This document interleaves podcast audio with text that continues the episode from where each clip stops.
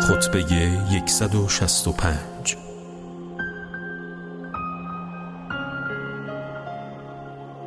اگر با چشم دل به آنچه از بهشت برای تو وصف کردند بنگری از آنچه در دنیاست دل می‌کنی. هرچند شگفتی آور و زیبا باشد و از خواهش های نفسانی و خوشی های زندگانی و منظره های آراسته و زیبای آن کناره می‌گیری. و اگر فکرت را به درختان بهشتی مشغول داری که شاخه هایشان همواره به هم می‌خورند و ریشه های آن در توده های مشک پنهان و در ساحل جویباران بهشت قرار گرفته آبیاری میگردند و خوشه های از لؤلؤ آبدار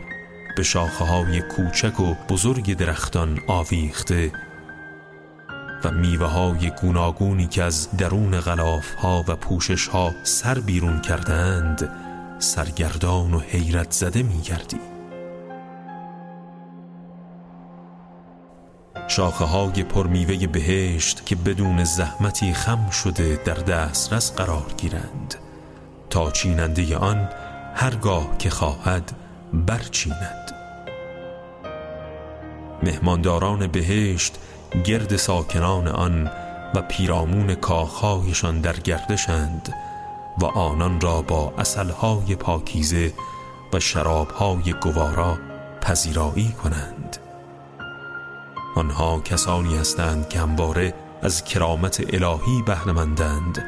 تا آنگاه که در سرای ثابت خیش فرود آگند و از نقل و انتقال سفرها آسوده گردند. ای شنونده اگر دل خود را به منظره های زیبایی که در بهشت به آن می‌رسی مشغول داری روح تو با اشتیاق فراوان به آن سامان پرواز خواهد کرد و از این مجلس من با شتاب به همسایگی اهل قبور خواهی شتافت. خداوند با لطف خود من و شما را از کسانی قرار دهد که با دل و جان برای رسیدن به جایگاه نیکان تلاش می کنند